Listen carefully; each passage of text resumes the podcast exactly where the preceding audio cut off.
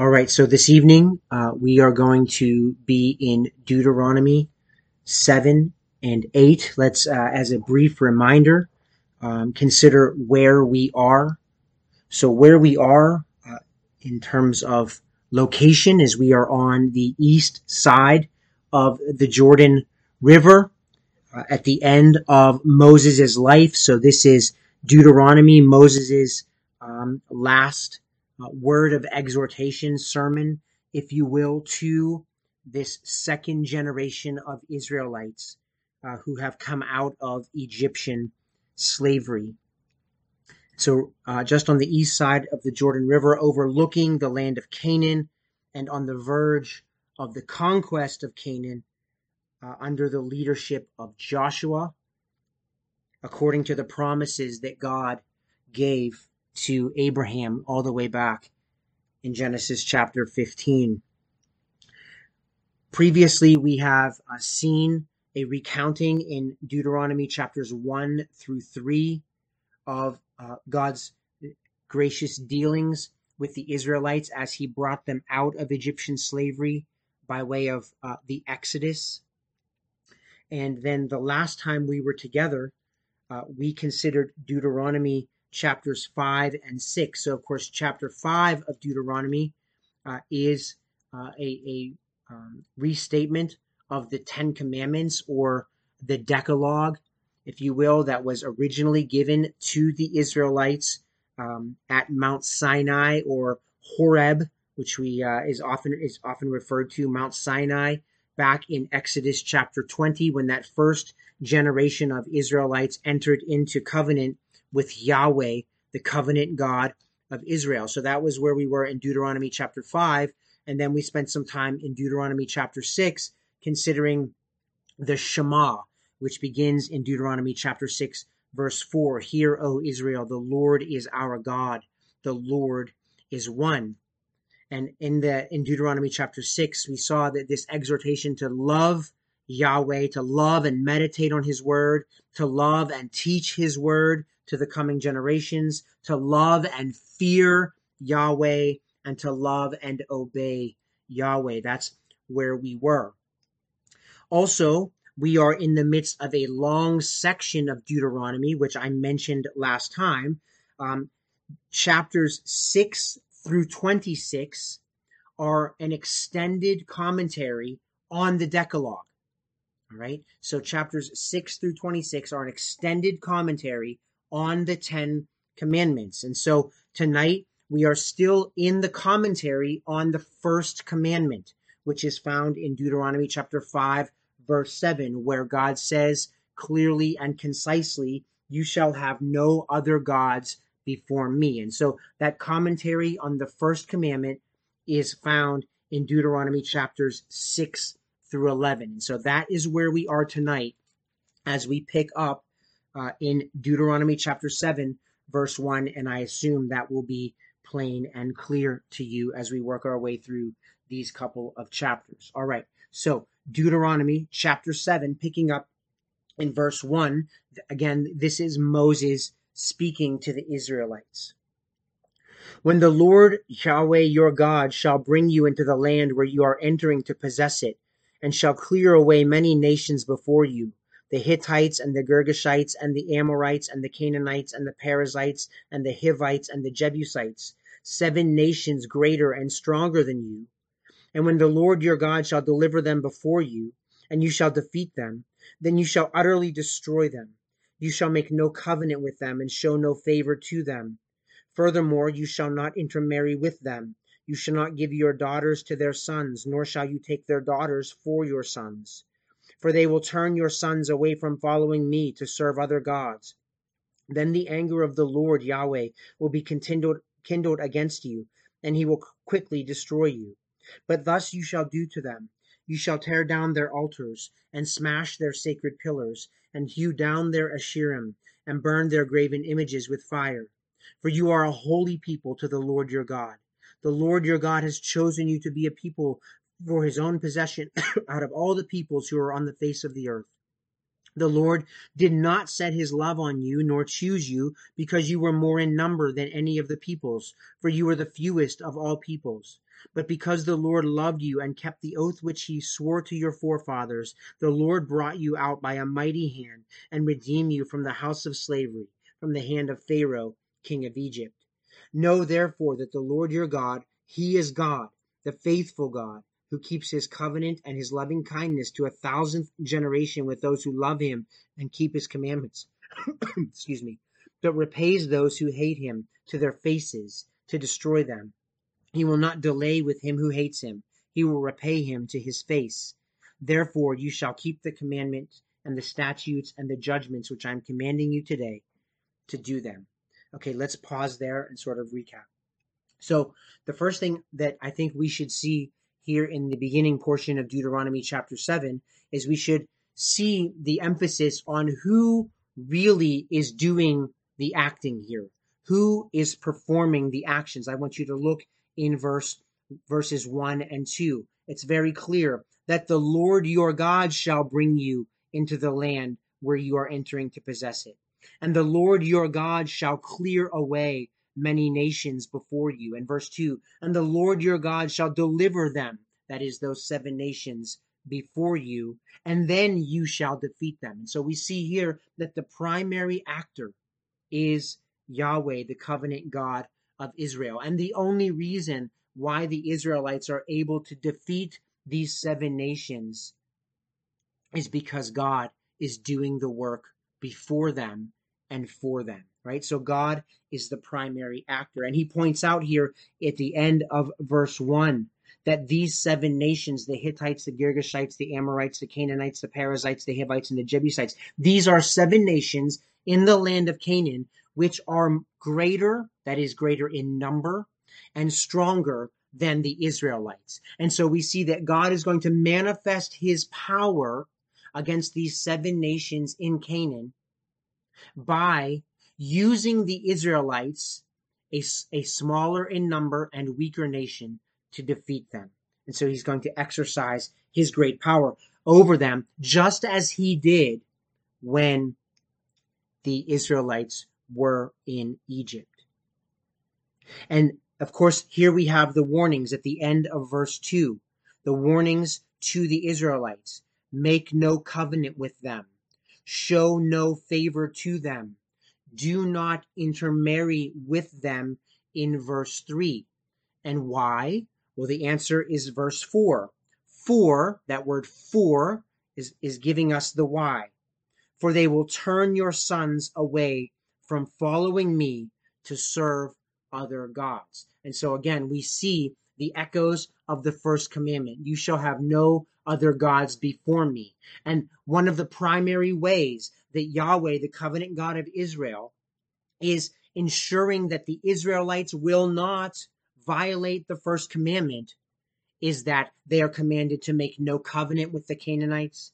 They are commanded to show no favor to the Canaanites, and they are commanded to not intermarry with the Canaanites. And that will help them keep the first commandment. Of course, they're warned at the end of verse 4. If they do these things, that is, if they make a covenant with the Canaanites and don't destroy them utterly, and if they show favor to the Canaanites, and if they give their daughters to their sons or their sons to their daughters, then what will happen is they will turn to the Canaanite gods. They will disobey the first commandment.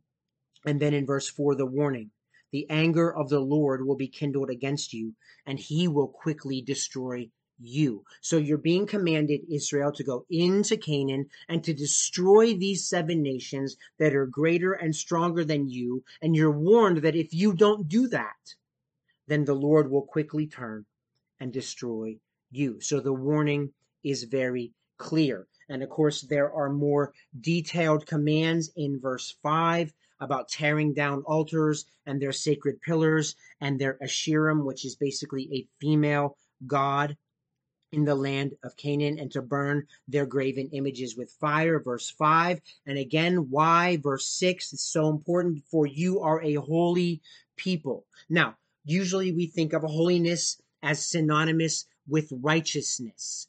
Let us not make that mistake. That is not what's being said here. We know, in fact, that the Israelites are not righteous. They haven't been righteous since they've been brought out of Egypt in the Exodus. That first generation of Israelites, they fell in the wilderness because of their unrighteousness and their unbelief, right? Holy in this context literally means set apart, sacred. Okay? And you can see what that means in verses 7 and 8 the Lord did not set his love on you nor choose you. Okay. That is what we mean by holy.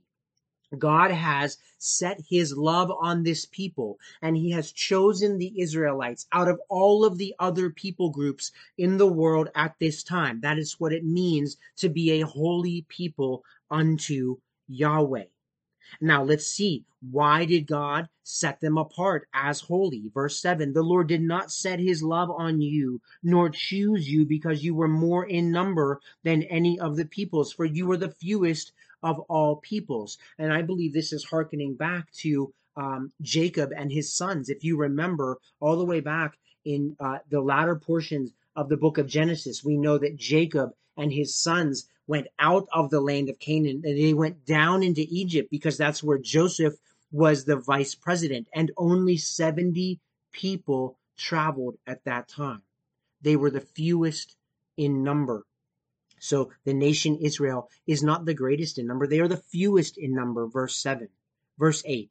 But because the Lord Yahweh loved you and kept the oath which he swore to your forefathers, that would be Abraham, Isaac, and Jacob, the Lord brought you out by a mighty hand and redeemed you from the house of slavery, from the hand of Pharaoh, king of Egypt. And so it should be obvious to us right on the face of the text in Deuteronomy 7, verses 7 and 8. This is a statement of God's electing grace, plain and simple.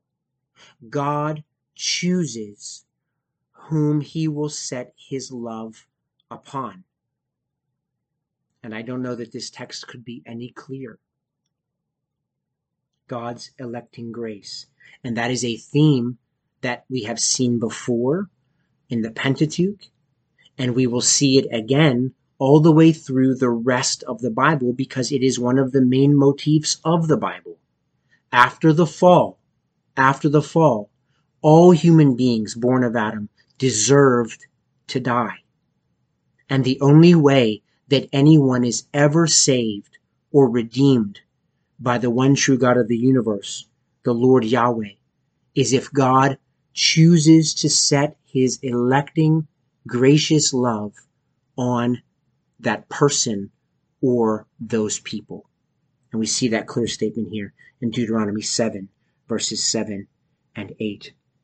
In verse 10, right? So in verse 9, this incredible statement of, of who good God is that we've seen before uh, as far back as Exodus chapter 34, right? This, this idea that God, He's a faithful God. He's a faithful God who keeps His covenant and His loving kindness to a thousandth generation with those who love Him and keep His commandments. Verse 10, but He repays those who hate Him to their faces to destroy them. He will not delay with him who hates him. He will repay him to his face. And this uh, phraseology here, uh, to his face, um, is is very interesting. And and um, I believe it means something like he's going to line this person up for battle, and then he's going to mow him down. That's what that means. He will turn this person so that he can see that he is God and that he is the one who is defeating him. Let's pick up in verse 12. Then it shall come about, because you listen to these judgments and keep and do them, that the Lord your God will keep with you his covenant and his loving kindness which he swore to your forefathers. And he will love you and bless you and multiply you. He will also bless the fruit of your womb and the fruit of your ground, your grain and your new wine and your oil, the increase of your herd and the young of your flock, in the land which he swore to your forefathers to give you. You shall be blessed above all peoples. There shall be no male or female barren among you or among your cattle. And the Lord will remove from you all sickness, and he will not put on you any of the harmful diseases of Egypt which you have known, but he will lay them on all who hate you. And you shall consume all the peoples whom the Lord your God will deliver to you.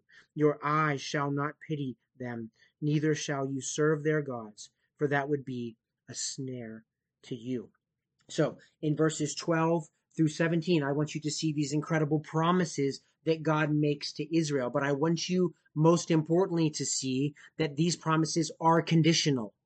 And the conditions are in verse 12. This is so important to understand. These are not unconditional promises. These are conditional promises. Verse 12.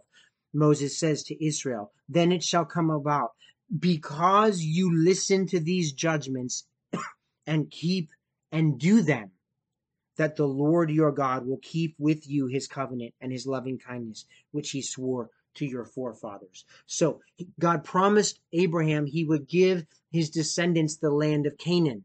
He will bring them into the land. That is true. But as we have said before, so I say again, their staying in the land, Israel's staying in the land, is absolutely and utterly dependent on Israel's obedience and faithfulness to the law of God. And you can see that condition in verse 12, but you can see the promises in verses 13 through 16. And these are great promises, and we will see these promises again and again in Deuteronomy, especially near the end of Deuteronomy, as you have the six tribes on one mount and six tribes on the other mount. And you see these blessings and these cursings that will be called back and forth. These are many and great promises, but they are conditional upon the obedience of Israel. Verse 17 of Deuteronomy 7. If you should say in your heart, These nations are greater than I, how can I dispossess them? You shall not be afraid of them. You shall well remember what the Lord your God did to Pharaoh and to all Egypt, the great trials which your eyes saw and the signs and the wonders and the mighty hand and the outstretched arm by which the Lord your God brought you out. So shall the Lord your God do to all the peoples of whom you are afraid. Moreover, the Lord your God will send the hornet against them until those who are left and hide themselves from you perish.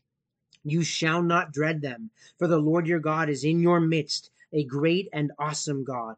And the Lord your God will clear away these nations before you little by little you will not be able to put an end to them quickly, lest the wild beasts grow too numerous for you.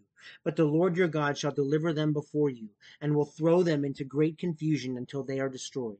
And he will deliver their kings into your hand, so that you shall make their name perish from under heaven. No man will be able to stand before you until you have destroyed them. The graven images of their gods you are to burn with fire. You shall not covet the silver or the gold that is on them, nor take it for yourselves, lest you be snared by it, for it is an abomination to the Lord your God. And you shall not bring an abomination into your house, and like it come under the ban. You shall utterly detest it, and you shall utterly abhor it, for it is something banned. All right, so as we finish out Deuteronomy chapter 7 here, a few things to see. The first thing we see in verses 18 and following is this exhortation to remember what the Lord your God has done for you. Do you see that? Verse 17 Remember what the Lord your God did to Pharaoh and to all Egypt, the great trials which your eyes saw, and the signs and the wonders, right? Over and over and over again. God exhorts his people to remember what I have done for you.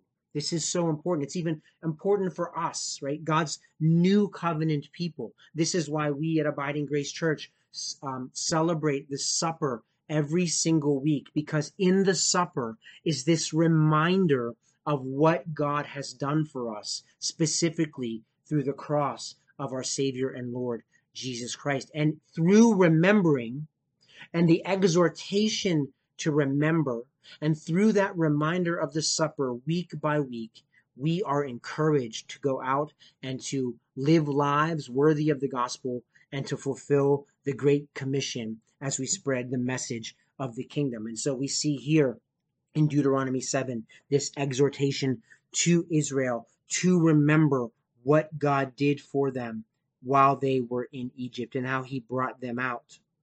Verse 20, some details about how this conquest of Canaan is going to proceed. The Lord your God will send the hornet against them, that is, the seven nations in Canaan, until those who are left and hide themselves from you perish. Verse 21 You shall not dread them, for the Lord your God is in your midst, a great and awesome God. What an incredible um, reminder and exhortation. And then in verse 22, and the Lord your God will clear away these nations before you little by little. You will not be able to put an end to them quickly, lest the wild beasts grow too numerous for you. And, and I think um, this is uh, not only a word of exhortation uh, uh, and teaching uh, to the Old Testament Israelites, but there's a sense in which I, I believe um, there's there's teaching in here for us, uh, new covenant believers, and I think this is a picture of our sanctification, our growth in holiness in the Lord, um, and in so many ways, um, it happens to us little by little.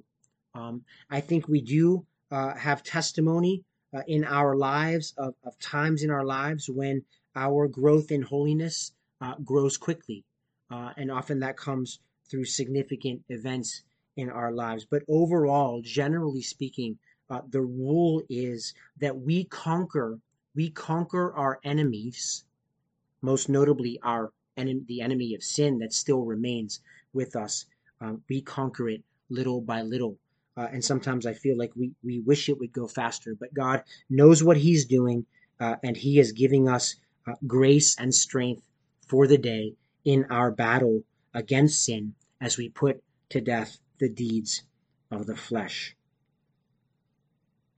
In verse 26, I want you to see, I don't know how your verse 26 reads, but as I read it, um, Moses says to Israel, And you shall not bring an abomination that is a carved image into your house. And we see a little bit of bleeding over into the second commandment here in Deuteronomy chapter 7. You shall not bring an abomination into your house and like it come under the ban.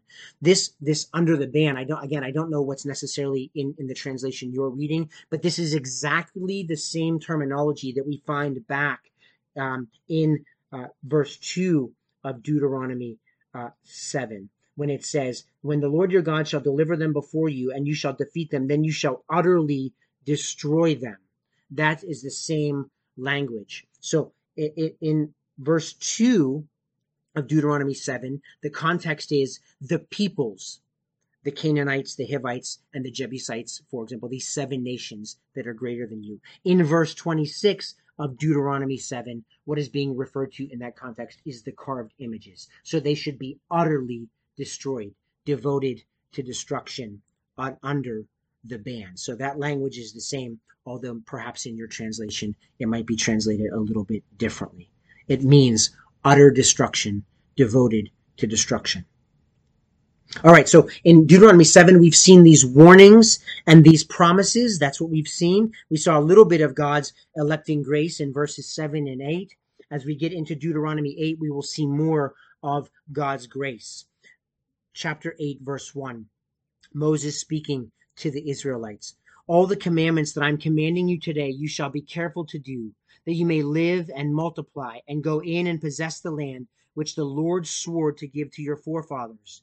And you shall remember all the way which the Lord your God has led you in the wilderness these forty years, that he might humble you, testing you, to know what was in your heart, whether you would keep his commandments or not. And he humbled you and let you be hungry and fed you with manna which you did not know, nor did your fathers know, that he might make you understand that man does not live by bread alone, but man lives by everything that proceeds out of the mouth of the Lord. Your clothing did not wear out on you, nor did your foot swell these forty years. Thus you are to know in your heart that the Lord your God was disciplining you just as a man disciplines his son. Therefore you shall keep the commandments of the Lord your God to walk in his ways and to fear him. For the Lord your God is bringing you into a good land, a land of brooks of water, of fountains and springs flowing forth in valleys and hills, a land of wheat and barley, of vines and fig trees and pomegranates, a land of olive oil and honey, a land where you shall eat food without scarcity, in which you shall not lack anything, a land whose stones are iron, and out of whose hills you can dig copper. When you have eaten and are satisfied, you shall bless the Lord your God for the good land which he has given you. Verse 11 Beware lest you forget the Lord your God by not keeping his commandments and his ordinances and his statutes which I am commanding you today. Lest when you have eaten and are satisfied, and have built good houses and lived in them, and when your herds and your flocks multiply, and your silver and gold multiply, and all that you have multiplies, then your heart becomes proud and you forget the Lord your God who brought you out from the land of Egypt, out of the house of slavery. He led you through the great and terrible wilderness, with its fiery serpents and scorpions and thirsty ground where there was no water. He brought you he brought water for you out of the rock of flint. In the wilderness he fed you manna which your fathers did not know, that he might humble you and that he might test you, to do good for you in the end. Otherwise, you may say in your heart, My power and the strength of my hand made me this wealth. But you shall remember the Lord your God for it is he who is giving you power to make wealth, that he may confirm his covenant which he swore to your fathers, as it is this day. And it shall come about if you ever forget the Lord your God, and go after other gods, and serve them and worship them, I testify against you today that you shall surely perish, like the nations that the Lord makes to perish before you. So you shall perish, because you would not listen to the voice of the Lord your God. So again, in Deuteronomy 8, uh, God's grace, warnings, and promises. Moses, a good and faithful preacher of the words of God here. So I want you to notice a few things in Deuteronomy chapter 8. The first thing I want you to notice is the word humble and the, the motif of humility. So in verse 2, you shall remember all the way which the Lord your God has led you in the wilderness these forty years, that he might humble you, testing you to know what was in your heart. And then we see again in verse 3 and he humbled you and let you be hungry and fed you with manna which you did not know. And then in verse 16, in the wilderness he fed you manna which your fathers did not know, that he might humble you, that he might test you to do good for you in the end. And so we see this motif of God humbling his people. And this is a motif I think that we should take to heart, right? And and and I and, and how does he humble us? How did he humble the Israelites? He humbled the Israelites by testing them. It's plain as day. Again, verse 2 and you shall remember all the way which the Lord your God has led you in the wilderness these forty years, that he might humble you, testing you to know what was in your heart. And so for us, just as a word of exhortation to all of us, that when we undergo tests and trials from the Lord, we should first remember that this is the Lord his intent is to humble us, to remind us what? To remind us that our total and under, utter dependence is upon Him. Do you see that? Verse 3 He, Yahweh, the covenant God of Israel, humbled you, Israel, and let you be hungry, and fed you with manna which you did not know, nor did your fathers know, that He might make you understand that man does not live by bread alone, but man lives by everything that proceeds out of the mouth of the Lord. And of course, we know that our Savior and Lord Jesus, when he was in the wilderness, he used this verse, Deuteronomy chapter 8, verse 3, as he rebuffed the, uh, Satan in the wilderness. Matthew chapter 4, verse 4. This testing, this trial, is to keep us humble that we might remember that it is God who provides for us. In Him we live and we move and we have our being. So, by God's grace, let us embrace the tests, embrace the trials, and be humbled.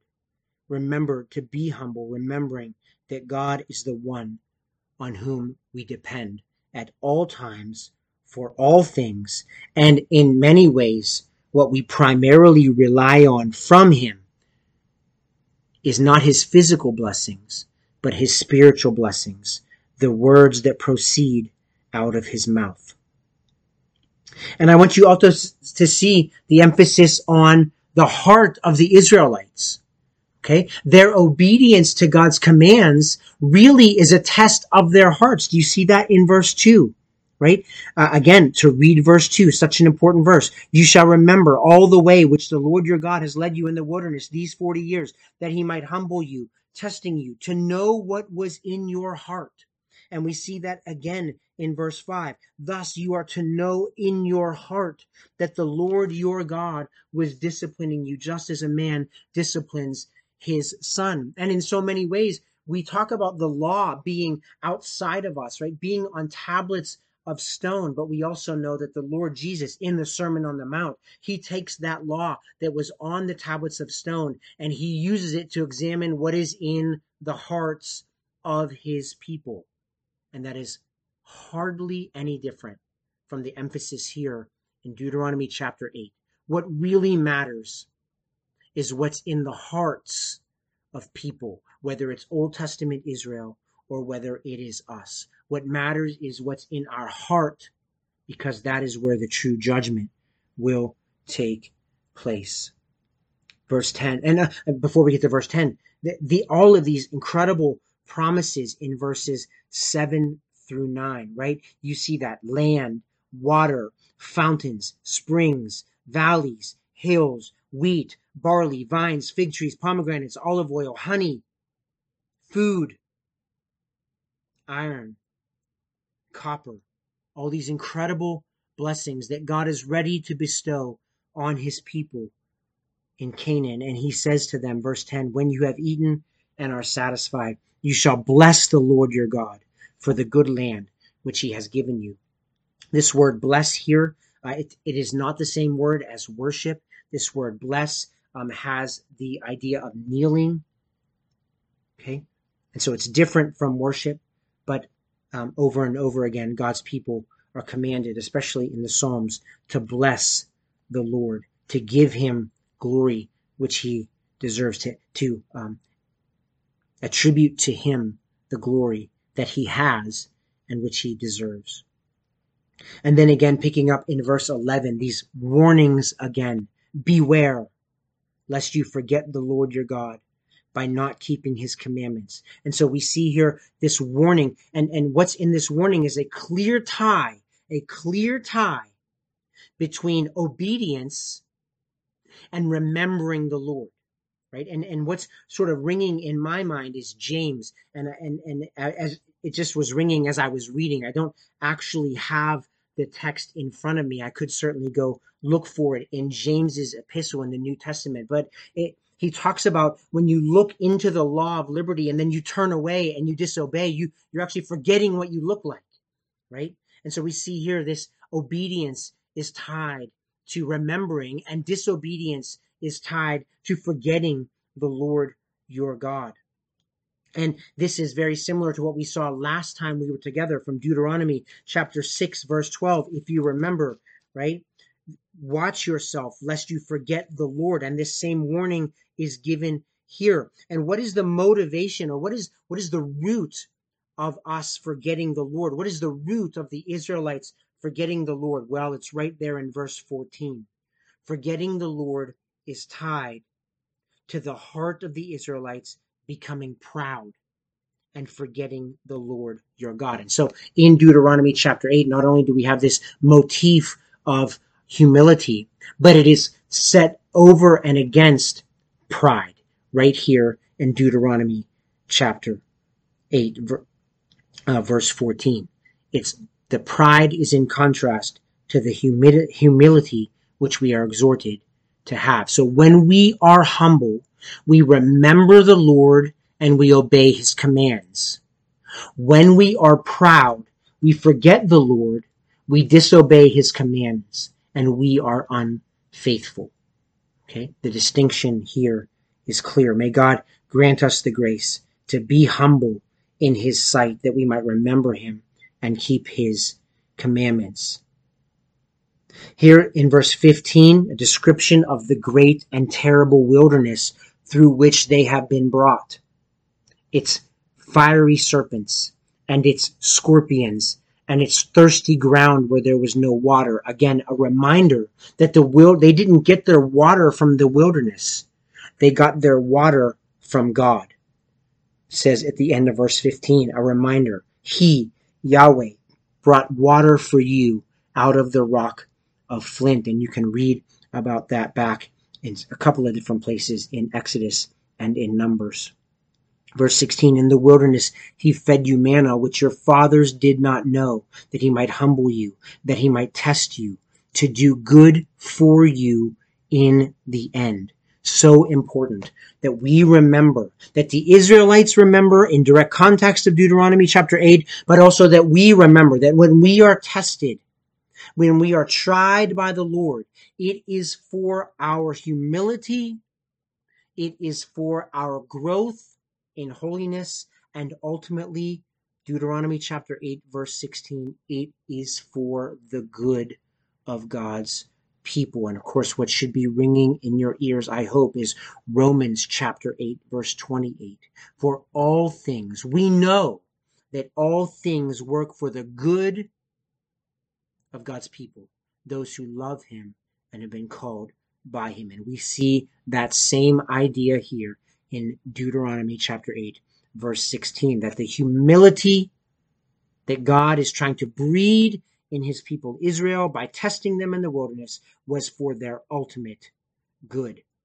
Again, who's behind all of the power? Who's behind all of the strength? Verse 18, but you shall remember the Lord your God, for it is he who is giving you power to make wealth, that he may con- firm his covenant which he swore to your fathers as it is this day. It is God who is always behind our strength and behind our power. And then as we wrap up Deuteronomy chapter 8 here, we're reminded again of the first commandment, verse 19. And it shall come about if you ever forget the Lord your God and go after other gods and serve them and worship them, I, Moses, testify against you, Israel, today that you shall surely perish like the nations that the Lord makes to perish before you, so you shall perish because you would not listen to the voice of the Lord your God. So here again in Deuteronomy chapter 8, as we saw in Deuteronomy 7, we have warnings, we have promises, we have testimony to God's grace and to the utter dependence of God's people on Yahweh, the covenant God of Israel, the one true God of the universe. So, brothers and sisters, as we wrap up this evening in Deuteronomy chapter 8, I again pray that we would heed the warnings, that we would rejoice in the promises, and that we would be humbled by the testimony of God's electing grace towards us, a grace which we certainly did not deserve, a grace which comes to us and flows to us through the cross of our Savior and Lord, Jesus Christ.